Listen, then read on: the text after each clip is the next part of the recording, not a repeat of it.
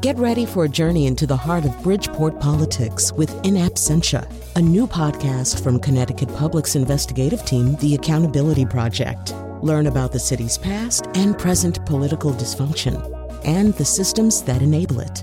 Tune in wherever you get your podcasts. Funding provided by Joe Zimmel and Valerie Friedman.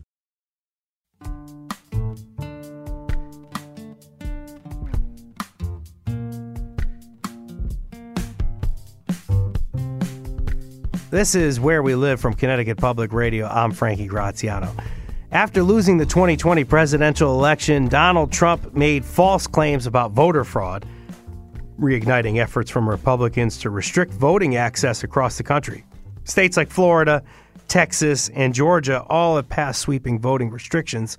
But here in Connecticut, the opposite has been true.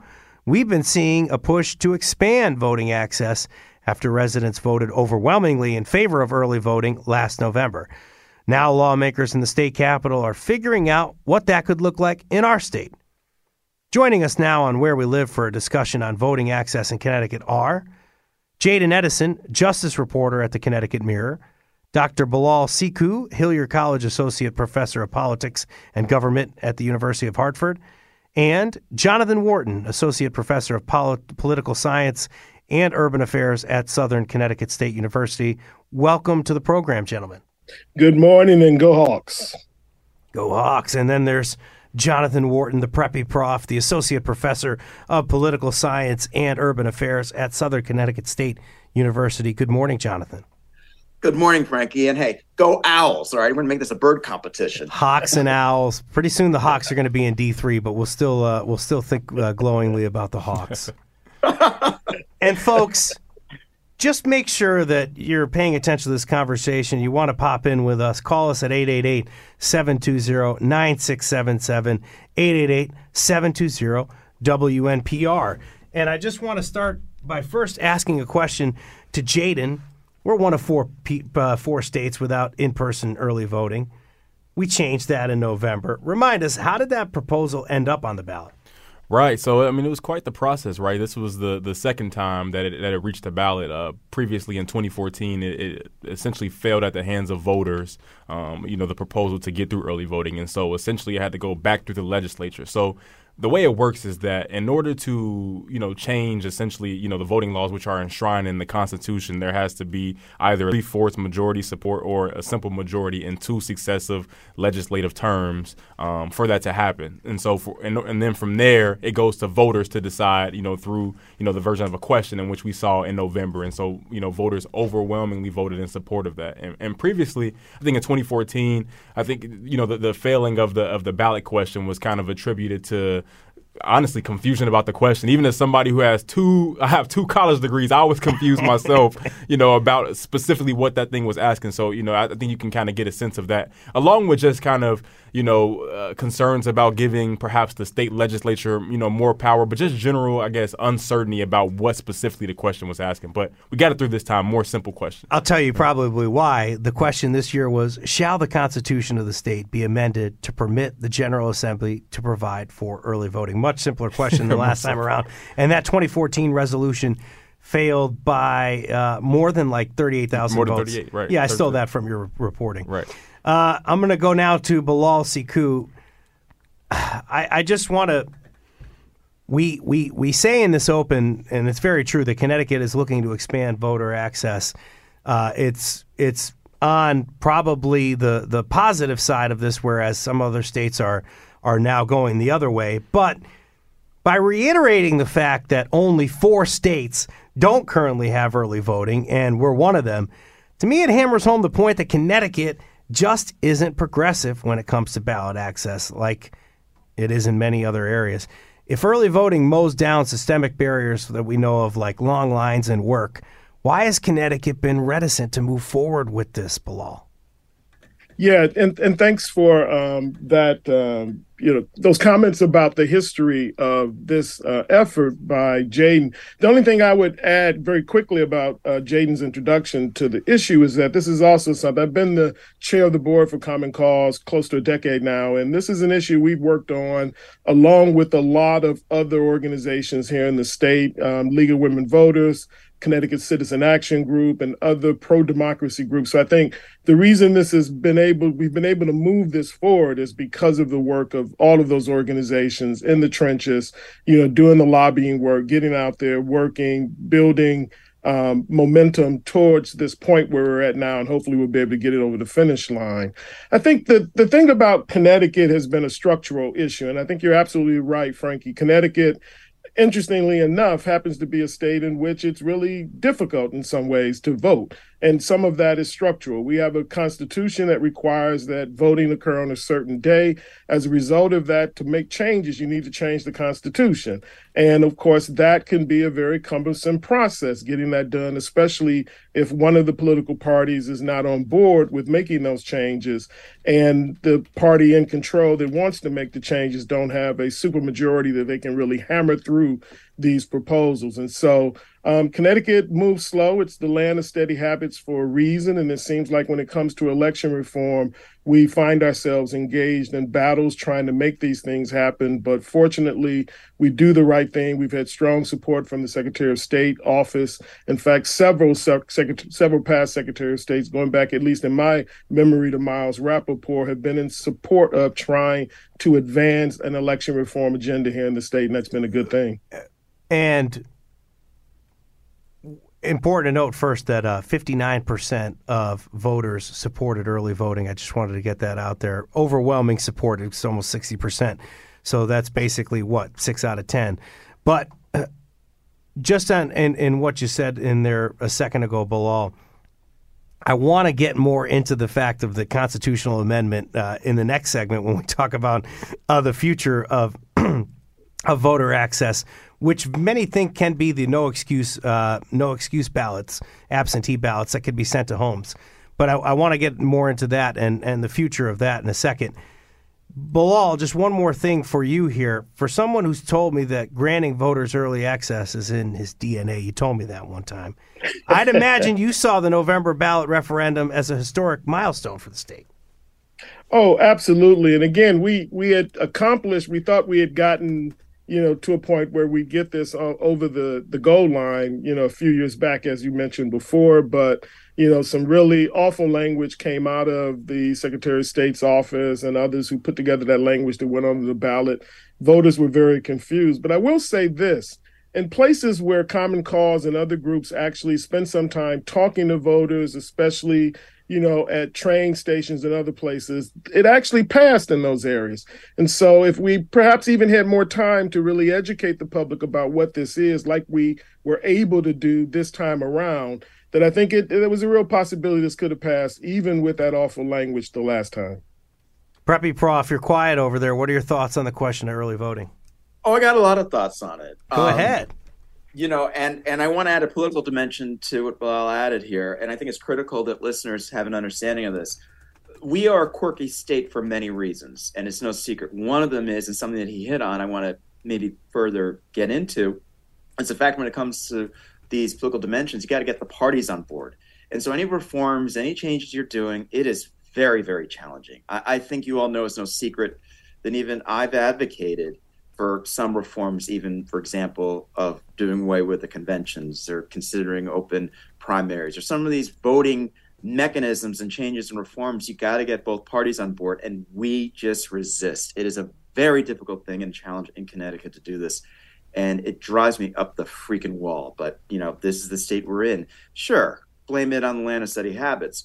But I think a part of it is just that, you know, it's difficult to get the party leaders on board. And I don't want to ignore, and this is critical, the majority of voters are unaffiliated voters in Connecticut. We can't ignore that part. And yet the party leaders are the ones who really are, you know, can be the ones to kind of get in the way sometimes of these reforms.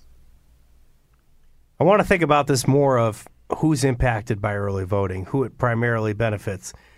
I want to mention that thanks to the great work of my producer, Meg Dalton, I have this uh, for you. The National Bureau of Economic Research, by using cell phone data, that data shows that people of color experience long wait times, longer wait times than white voters. Um, some of the things that we're seeing nationally, uh, and we're going to get to this in the last segment, but um, with the potential to have maybe one ballot box, uh, this was coming up in Ohio, one absentee ballot box per county. I would imagine that that's by design a lot of the times. What are your thoughts on that, Jaden? Well, I, I, think first and foremost, to understand, you know, what's happening now, you have to understand, you know, Connecticut's kind of history when when it comes to you know the disenfranchising of, of, of, people of color, as you kind of alluded to, right? I mean, we're, we're, talking about a state essentially that was the first in the nation to to require you know literacy tests, right? This is a state that effectively you know to, to essentially outlaw the literacy test. It came down from an amended version of the Voting Rights Act in 1970. So it was the federal government literally laying the hand down and saying, "This is it." You know, same thing when you talk about access for for for black men at the ballot box, particularly when it comes to you know Connecticut you know, access for, for black men at the ballot box didn't come until the ratification of the 15th Amendment um, in 1870, right? So we're talking about a state that has a, a, a, a history of voter suppression, which kind of informs the things that we're seeing today. I mean, you could even go back on the note of literacy tests, right, and, and the methods that that have been used to kind of suppress, you know, the vote of people of color.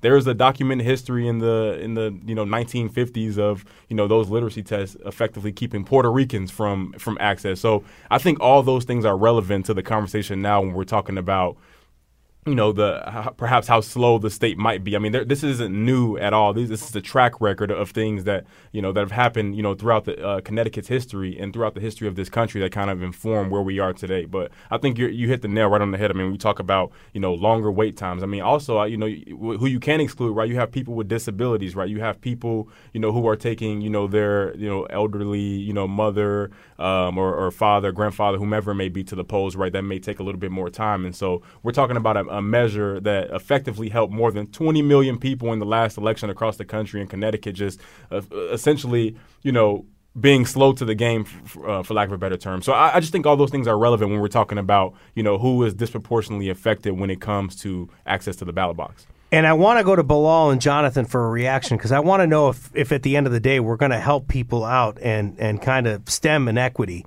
But before we get there, now I got to put you on the hot seat, Jada. Now I got to have you give me kind of the lay of the land on what these proposals are going to look like.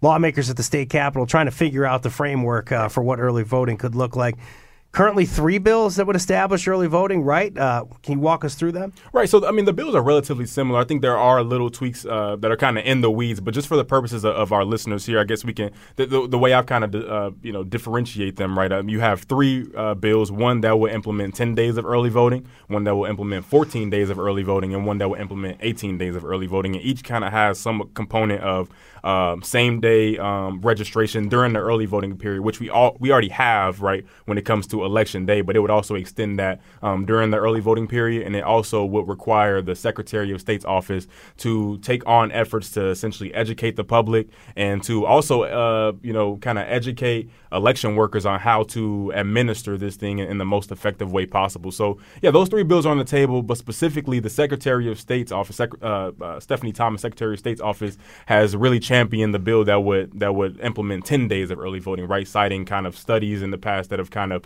you know, looked at the efficacy of, of certain times and whatnot. So those are kind of the, the, the three, I think, the, the three, uh, the, the, way I kind of take it, differentiate them is through the days in particular. Mm-hmm. Uh, are we politicizing the days? I want to say this because it, to me, uh, right away, I, my my ears kind of prick up when I hear that the Secretary of State is is interested. We have 10, 14, and 18, and the Secretary of State is interested in 10.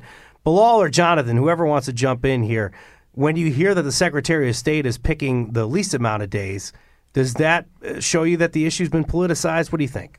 No, I think a part of it is, and I've been obsessed about the day count. I don't know why, but I am.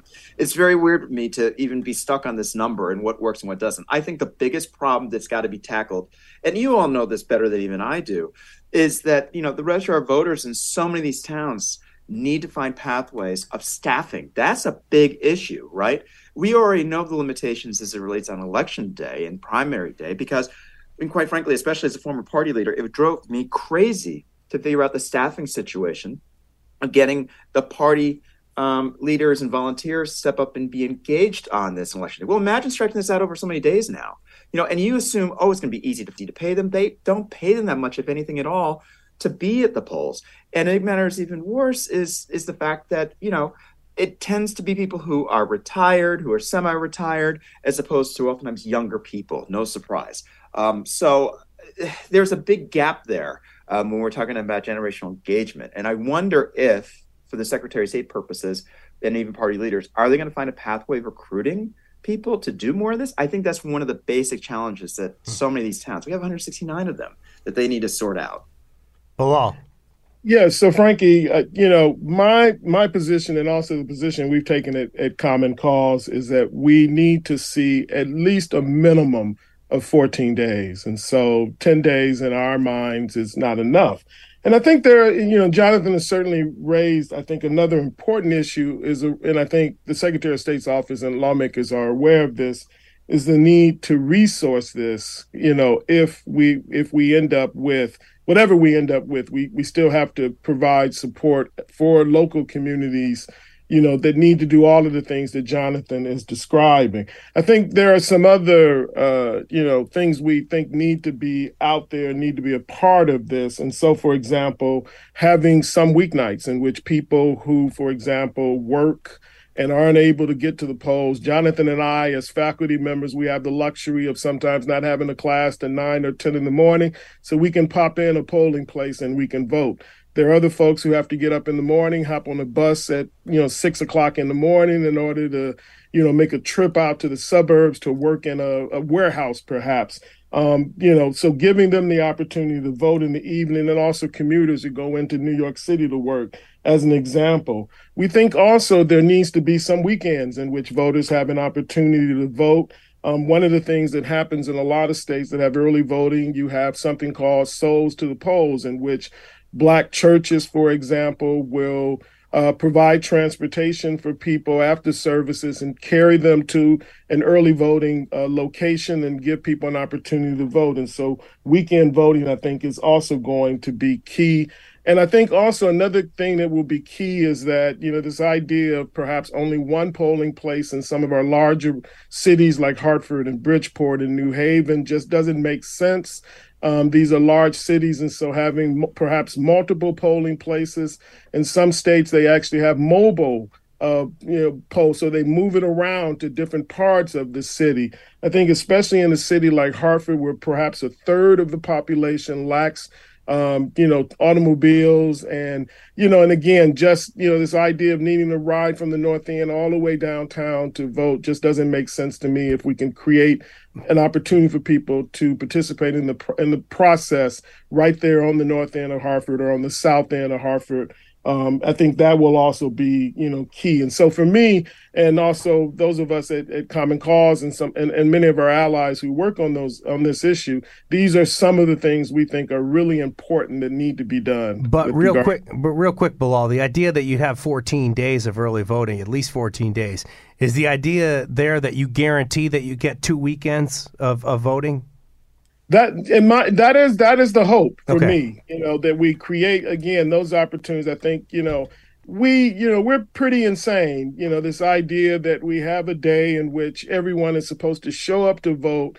It's not a holiday which is just crazy. Uh-huh. It's in you know it's in a, during a weekday when people have to go to vote. So we want to maximize the opportunity for people to turn out to vote and to support you know, the creation and movement, this movement we're trying to make towards an inclusive democracy, then we need to make access to the polls as easy as possible. I vote in the suburbs, normally takes me about 15, 20 minutes, maybe at the most. And that's, you know, if it's a few people ahead of me, people in city in the city of Hartford, Bridgeport, and other large cities may spend hours in line trying to vote. And that's just wrong. I got a break soon, so I'm going to ask this one question be, to Jaden before we uh, take off to the next segment. You've been covering the public hearings about early voting, and you're hearing from state residents talking to lawmakers. What are they saying? Overwhelmingly in favor of, of you know setting a framework that is accessible, right? I mean, we in the last public hearing we heard you know uh, support of the the 14 day um, you know implementation, also you know the 18 day implementation. So I think there is overwhelming understanding that there's a need to get this done, and there's a desire to get this done among the public, from from college students to people who've been in this state for decades upon decades. Um, wide ranging support um, and, and trying to figure out a way to get this done in a way that's accessible to everyone. From Connecticut Public Radio, this is where we live. I'm Frankie Graziano. I got J- Jaden in studio. I got Bilal on uh, Zoom, as well as Jonathan Wharton. Stick with us. More on voting in Connecticut after the break.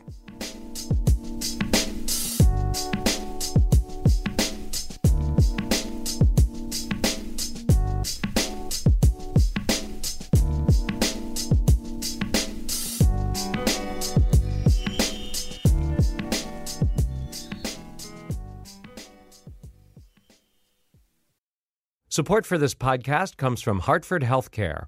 Elevating Health is funded by Hartford Healthcare. Loneliness can be a significant health risk to people of all ages. Dr. Laura Saunders, a psychologist from Hartford Healthcare's Institute of Living, talks about social isolation and why we need to connect in person loneliness actually is a pretty significant health risk for people that struggle with social isolation. It affects their blood pressure, it affects their immune system, it affects your willingness to get up and get out, and can cause some not just emotional issues, but health problems as well. You're not alone. Dr. Saunders explains how important it is for us to look to others and get out of our comfort zone. I like to talk about social isolation as not just that individual's problem, but it's a community problem or it's a family problem. We need to connect with others. We can take space at times as well, but we need to step out of our comfort zone and do things to connect with other people. It's life saving. For more information, go to ctpublic.org slash elevating health. This is Where We Live from Connecticut Public Radio. I'm Frankie Graziano, and we're taking your phone calls this hour if you want to give us a call. 1 800, excuse me, 1 888 888 720 9677. One more time. I think you can use that number one more time 888 720 9677. We've been talking about efforts to expand voting access in Connecticut, including the push for early voting. Still with me, I got in studio Jaden Edison, who is wearing a wonderful shirt uh, in honor of Ida B. Wells, not because it's Women's History Month, not necessarily, but because he's going to honor Ida B. Wells every day. I love Ida. I love Ida. Amazing. On Zoom right now, Dr. Bilal Sekou uh, from the University of Hartford and Jonathan Wharton from Southern Connecticut State University. Good good morning again. And Ida B. Wells is one of my favorites also. Same here. Yeah. Ida B. Wells, obviously uh, responsible, uh, one of the people responsible for the start of the NAACP. Absolutely. Uh, yes. Jonathan, we're going right to you here. Uh, opposition to early yes. voting, is that largely come from the GOP, or is this kind of getting bipartisan support? What do you think? I think it's split, uh, at least among Republicans. Um, at least a sense from what I'm gathering. I, you know, the assumption that's been out there is that all Republicans are against it. I don't think that's the case. Uh, maybe some officials here and there. The concern kind of stems from the origins of, as you know, you all know about, uh, uh you know, ballot harvesting, um, and certainly the some of the situations where you see, um, you know, ballots being completed or formed or done in advance. And, um, you know, that's not unusual, especially in some strongholds. But the numbers don't always weigh out uh, as much. And, um, you know, there've got to be at least measures in place, which there are. Uh, there's no doubt to prevent that kind of thing from happening. Um, but I got to be frank with you all. Connecticut, compared to other states in the area, I think we tend to do a better job. I mean, God knows I lived in New Jersey for years. They are very good about doing ballot harvesting and corruption that came through in Hudson and Essex County. And it's just a very quirky process in terms of what they do. And even going back to your original point in the first segment, they also, well, I think you already know this in Hudson County, you have the election day off um, as a county and as a local employee. And I actually worked for Hudson County Community College, and I got the election day off, and everybody showed up. You know, it was just it, it was your duty; you had to do it. And in your minds, you're thinking, "Oh, officials would be the one to monitor it." No, your unions would make sure you showed up. the, the the big conversation though here has been in terms of why people don't want this to happen is because uh, we we had mentioned this on earlier shows, but Dominic Rapini is somebody who ran against Stephanie Thomas, and he's talking about money. He's saying that it costs too much. What's Jade and Jonathan? What's what's the alternative here? We, have 10, 14, and 18, and you're starting to get the sense that maybe they go with 10. But we, we're hearing an alternative. People want uh, the, the, the opposition maybe less days of early voting. Right. So, particularly on the funding component, I think it's important to understand. I think one of the things that Secretary of State uh, Stephanie Thomas highlighted um, during that public hearing on early voting was the need for two things. Right. The need to get this thing passed early, so that there's you know time to work out the kinks of it, and also a need for funding of it. Right. And so, I think you're absolutely right. I mean, part of that opposition, even among some um, Republican registrars in the state, has been that you know prior to this getting you know passed among voters was that you know this was an, an unfunded you know mandate But I, I think the, the the irony in that is that you know perhaps some of the people you know within you know uh, specifically Republican legislators who perhaps have you know referenced it as an unfunded mandate. These are the very people, the very body that's in control of of figuring out you know what funding needs to go toward that. And I also want to be clear too is that when we're talking about early voting. Like this isn't some foreign concept that is, is, new and there's no model elsewhere on how to figure this out. I mean, again, we're talking about 46 other states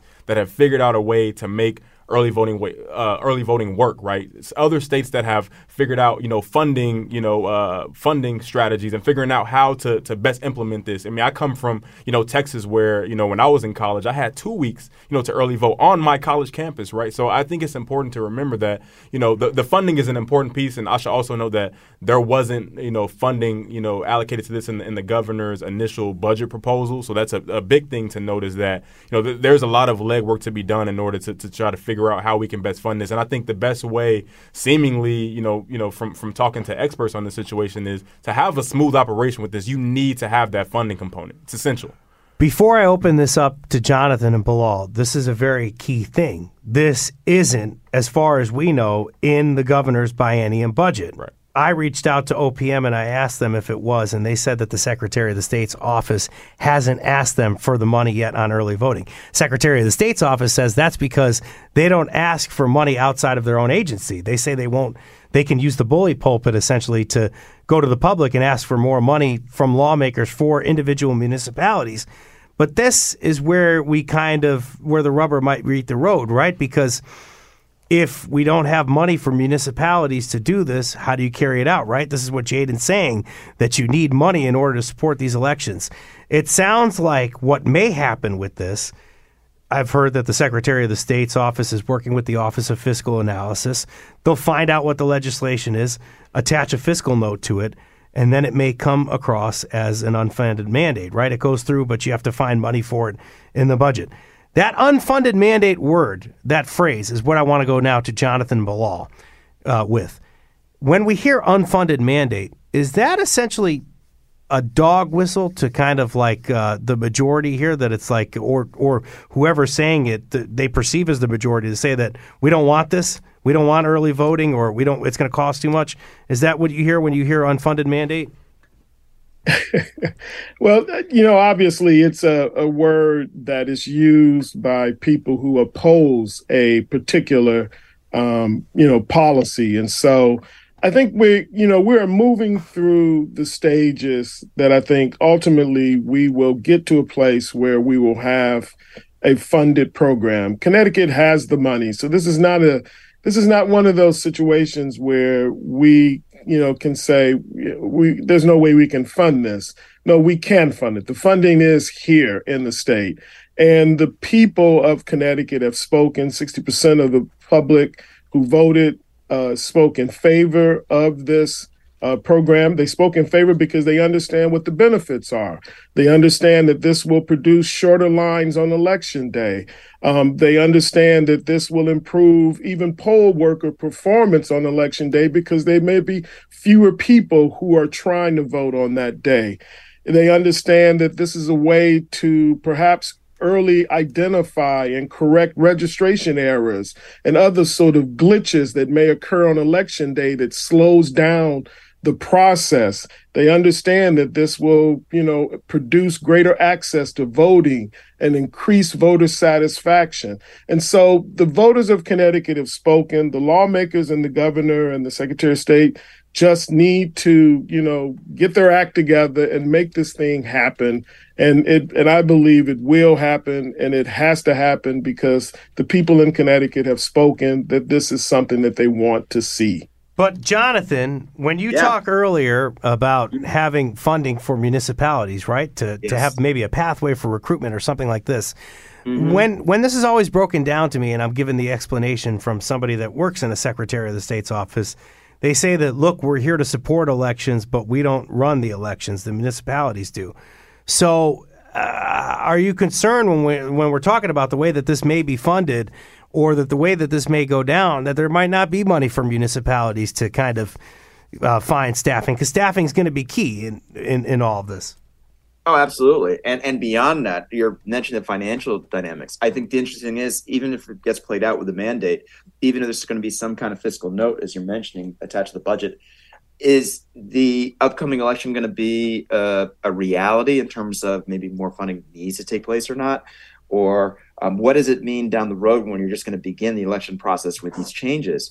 Um, because it's not going to be a typical election, knowing that the funding is not there, knowing the recruitment you know dynamics will not be there. It's going to take a while to really perfect this process. In other words, right? And that's not unusual. Let's be fair with legislative proposals. I really also want to stress that you know um, we're not Texas, right? We don't have the county governments, um, and so this is back to our municipalities. I mean, we have a very strong uh, municipal level of governments, and they all differ. So, talk about a fascinating case study, uh, Connecticut being this grand anomaly um, to how we know, uh, you know, home rule or Dillon's rule when it comes to a local process like this one.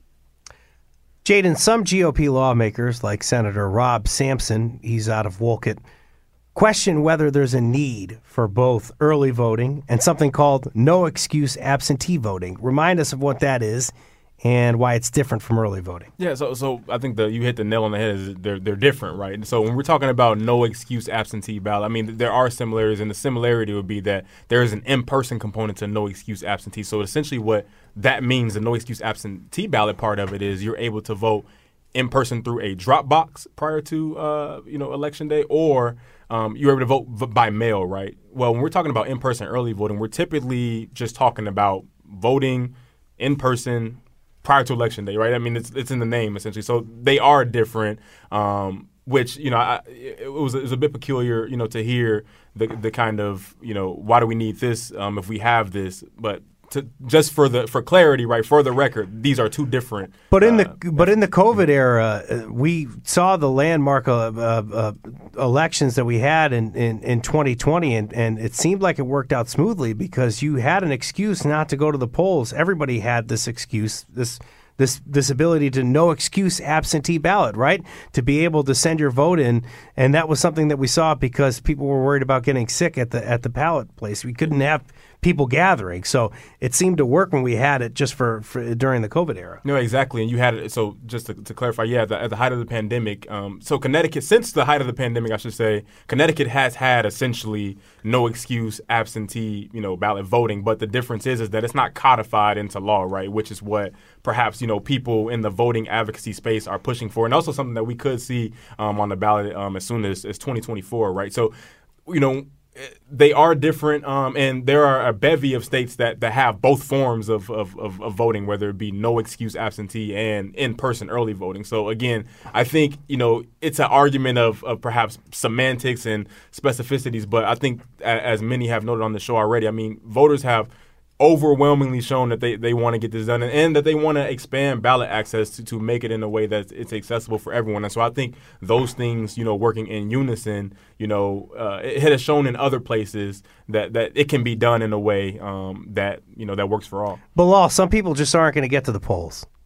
And that's why I feel like you have to have uh, no excuse absentee voting, or at least that's why we, we the advocates clamor for no excuse absentee voting. We talk about people with disabilities people that uh, obviously obviously some folks will have the excuse, but some people just are, are going to uh, appreciate the ability to vote on their own terms and put it in the ballot box whenever they can. Frank, you know, this may come as a surprise to you, Frankie, but you know, expanding access to voting is just in my DNA. You know? and I and I think, you know, this experiment we we had to do because of COVID with uh, you know, removing the barriers to no excuse absentee voting wasn't just kind of successful, it was a stunning success.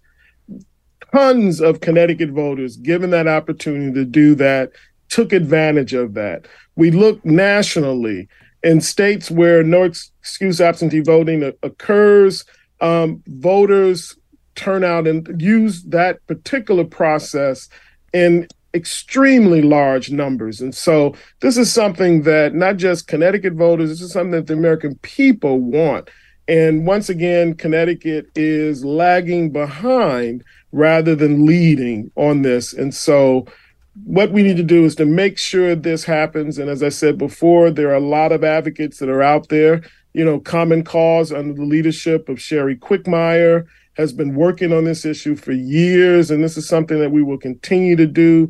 People like Tom Swan at the Connecticut Citizen Action Group, another pro democracy advocate here in the state, working on this issue for years. And I think we're going to make we're going to get this to make we're going to make this happen. But, and I think there are a lot of people in Connecticut who want to see it happen as well. I'm trying to move the, forward the conversation because I slowed us yeah. down a little bit uh, going back and forth. But Jaden, we talked earlier about how these are constitutional amendments, and when you have voting enshrined in our local constitution, you now have to go back. And there are rules in place, and generally that takes a lot of time. So, what this means basically is that we're a long way away from codifying uh, no excuse absentee balloting, right? Well, actually, so what happened was is that it's already passed through. So I, I, mentioned before that in order to, to you know for a constitutional amendment to, to essentially go through, you have to have that three fourths majority support in both the House and the Senate, or you have the simple majority in two successive legislative terms. So we've already checked the box off on actually one of those, which would have been um, you know the last time around. And so if approved this time around, um, the no excuse absentee question could could be on the ballot as soon as 2024. So it, it's it's something that you know we could be expecting relatively soon in terms get, of I, taking it to voters, I should say. And then and then aside from early voting, there's and and no excuse absentee balloting. There's also been a push from community organizers and elected officials to expand voting access in other ways. Talk to me about the proposed state level Voters' Rights Act, an ability here to codify the John R. Lewis voting rights the national voting mm-hmm. rights into the John R. Lewis Voting Rights Act of Connecticut. Yeah, so I mean, we're talking about the national, the federal Voting Rights Act nationally. I mean, I think it's important to understand that you know, by by according to many historians, right. You know, it, has been understood that the United States didn't even have a, an actual democracy until the 1965 Voting Rights Act. So that just kind of speaks to the, the the, the importance of, of, something like this. And so what happened is is that you know over the last couple years, there's been a push for a state level Voting Rights Act would essentially, you know, there are three kind of bullet points that I kind of categorize it into, right? You have uh, one component which would expand language assistance um, for people who don't, you know, speak English as a first language. Um, it will require localities with a record of discrimination to gain approval on changes to any election policy. Um, it would also allow people to essentially take civil action against acts of voter suppression. So it kind of mirrors specifically what we saw at the federal level. Um, and this has also been an effort, again, as, as I mentioned, that's been kind of you know pushed around the legislature in the, in the, in the last you know you know few years and whatnot. And so it's it's back um, at the table this year. Though I should note, um, and I haven't seen it. Not to say it doesn't exist, perhaps, but the actual language this time around, um, I haven't seen any particular bills that are as exhaustive as what we've seen in prior years. Like it's kind of some shell bills kind of going around that just has very kind of one to two sentence languages about this. But essentially, um, it, it, mirrors you know what we've seen across country. I know New York mo- more recently has passed um, its own kind of voting rights act, and so we're kind of seeing that.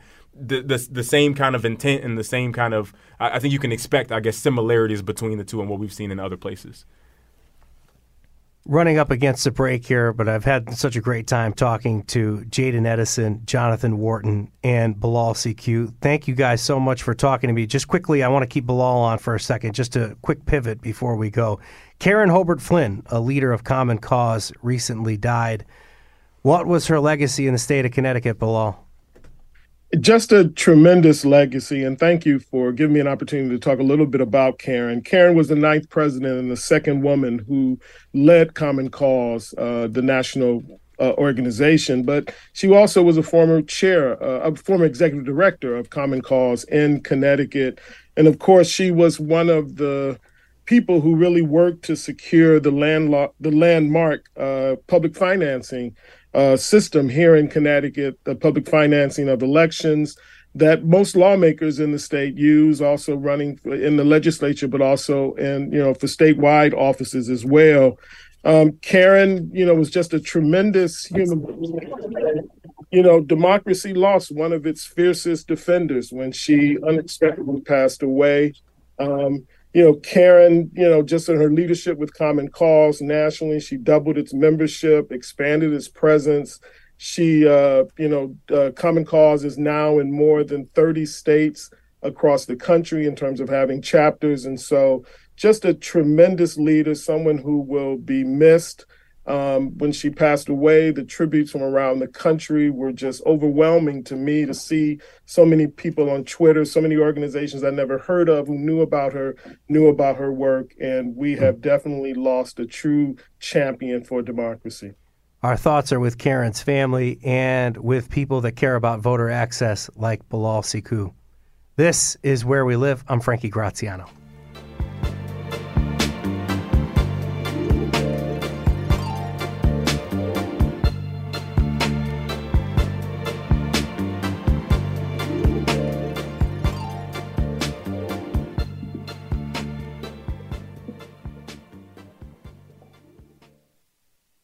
For Connecticut Public Radio, I'm Frankie Graziano. As we close up this hour of Where We Live, we're going to speak to Ruth Greenwood, who is the director of the Election Law Clinic at Harvard Law School. We've been talking about Connecticut this hour, Ruth, but please help us zoom out here. We just heard all about what's happening in Connecticut. How does that compare to elsewhere in the country? Hello, Frankie. Thanks for having me. It's great to be here. Um, yeah, what Connecticut is doing uh, is really excellent. It's just lovely to hear a group of activists talk about, you know, should we expand to 10 or 14 or 18 days of early voting? Um, that is such sort of positive news for the people of Connecticut. Um, unfortunately, around the country, the debates sort of go the other way in many places. Um, there are lots of moves to try to suppress uh, voting. Um, so, in particular, um, there are t- uh, these laws target um, black and brown people, um, and there are lots of ways to do it. Right. So you talked about early voting and vote by mail, um, consolidating polling places. You sort of run down the list. You know, the the most egregious sort of uh, example came out of Georgia, where they said that you know you couldn't give water to people waiting in line to vote. You know, that's a way to get people out of line and and have them not turn out. So yeah, unfortunately, uh, we see we do see some good expansions in places like Connecticut and other um, and other hopeful states, but um, but also a good amount of suppression. What what are we seeing in terms of the suppression, the efforts to to really restrict access? Uh, yeah, so um, the there are efforts to restrict things like that have been expanded. So, for example, trying to make there be less early voting. Um, Bilal talked about souls to the polls. You know, in the last 10 years, um, there have been efforts in particular in North Carolina and Florida to try to get rid of Sunday um, voting because they know that that's a day when black voters um, often do souls to the polls. Um, and and things like that have thankfully been struck down um, by the courts um, as intentionally discriminatory. Uh, but in many cases, there actually isn't recourse to the courts. And and so anyway, so you know, getting rid of um, voting um, the weekend before the election. Um, uh, also, you know, just changing um, before you even get to, you know, election day, um, you need to register to vote. So making it harder to register to vote. Um, for example, in Arizona, you're required to prove your citizenship.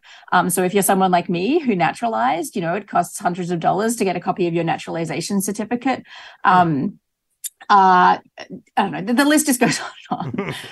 but what are but what do these federal lawmakers and and obviously some of these, I guess, people at the state level that are really impacting how states react to voting? What do they say about this? I want to bring up something I heard uh, in the New York Times. I actually read it in the New York Times. This lawmaker from Ohio, there's this proposal where they want to just have one absentee ballot per per county box, one box per county. And that includes having one box in the county of Columbus, which is 1.3, the county where Columbus, the capital, is in, which is 1.3 million people. This lawmaker says that some some lawmakers, some opposition on the other side just want to make it so that you can get early voting or any kind of voter access along with, quote, breakfast in bed. So, what kind of things do we hear uh, these lawmakers that are against uh, voting, early voting, voter access? What do they say? Yeah, I mean, I don't know why they focus on this. You know, election day is so important. So much of our lives happen all over the place now, and particularly through the pandemic. People don't just, you know, work in a workplace, people work from home and all over the place. Um, you know, as a mother of young kids, I know that planning to do something on a day at a certain time can be run, run amok by so many different things. Um, and so, you know, on on the side there's the hey we've always done it this way you know there's a real um, sort of inertia to the status quo um, but but i think the reality is that um, oh, oh, sorry the other thing of course that's that's said on the other side is is not just you know we shouldn't make it easy but that somehow there's going to be lots of fraud committed um, you know that places like the Brennan Center for Justice have done studies into this. Um, even actually, the Republican National Lawyers Association did a study into the um, uh, how much voter fraud there's been, and it essentially is sort of vanishingly unlikely that that voter fraud um, occurs. Um, and and so you know, really the opposition, I think, is coming from the lens of, of not wanting historically disenfranchised groups of people to vote. And I, I think that, you know, there's sort of a discrimination element of that, right? Mm. It's racist.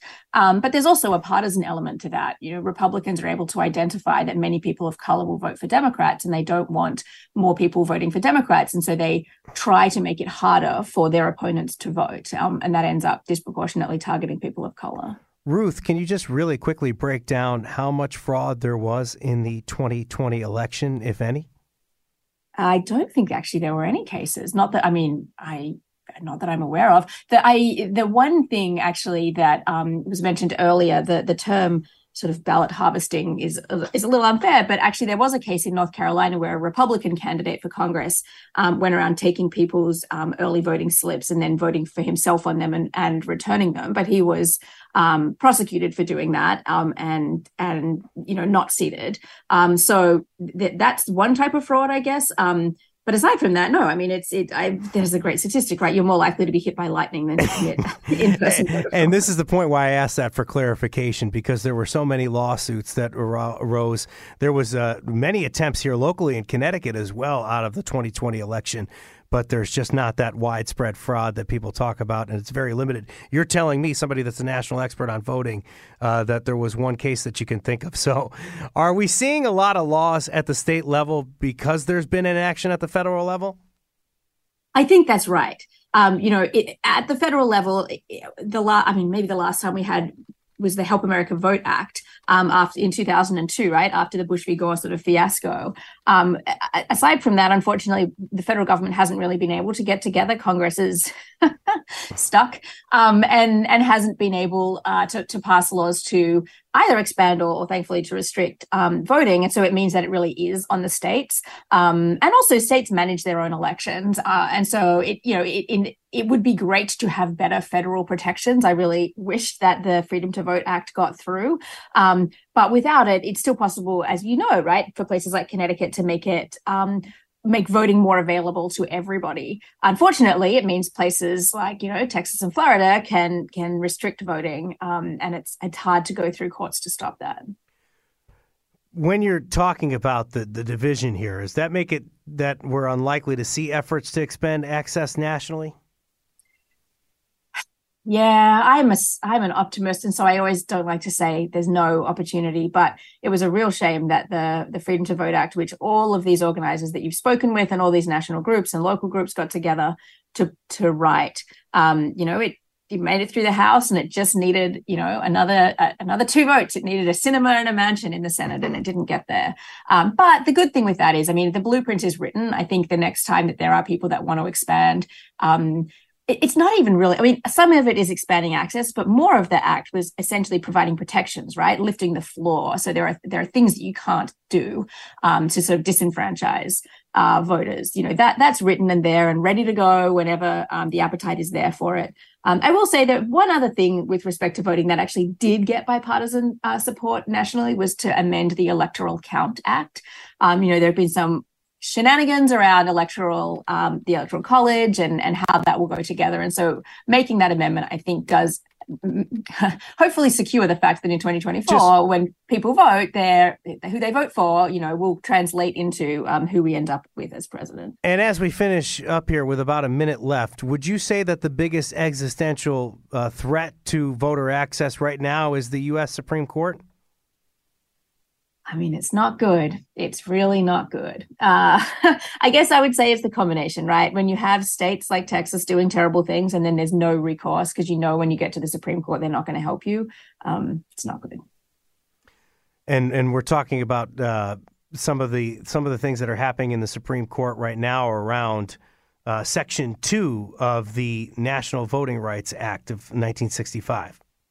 Right. I mean, the Voting Rights Act, uh, you know, they, they call it the crown jewel in the civil rights movement. It has been used in literally thousands and thousands of successful cases to enfranchise people of color at the local government level, at state legislatures, and in Congress. Mm-hmm. Um, and the case, Merrill v. Milligan out of Alabama, um, you know, threatens to dismantle that. Hopefully, the Supreme Court won't go as far as to completely dismantle it, but anything that that restricts mm-hmm. it um, is is just going to, as I say, lose the floor. Right? We had this floor of protection at the federal government level through the Voting Rights Act, and the more that that gets chipped away Thank at. You.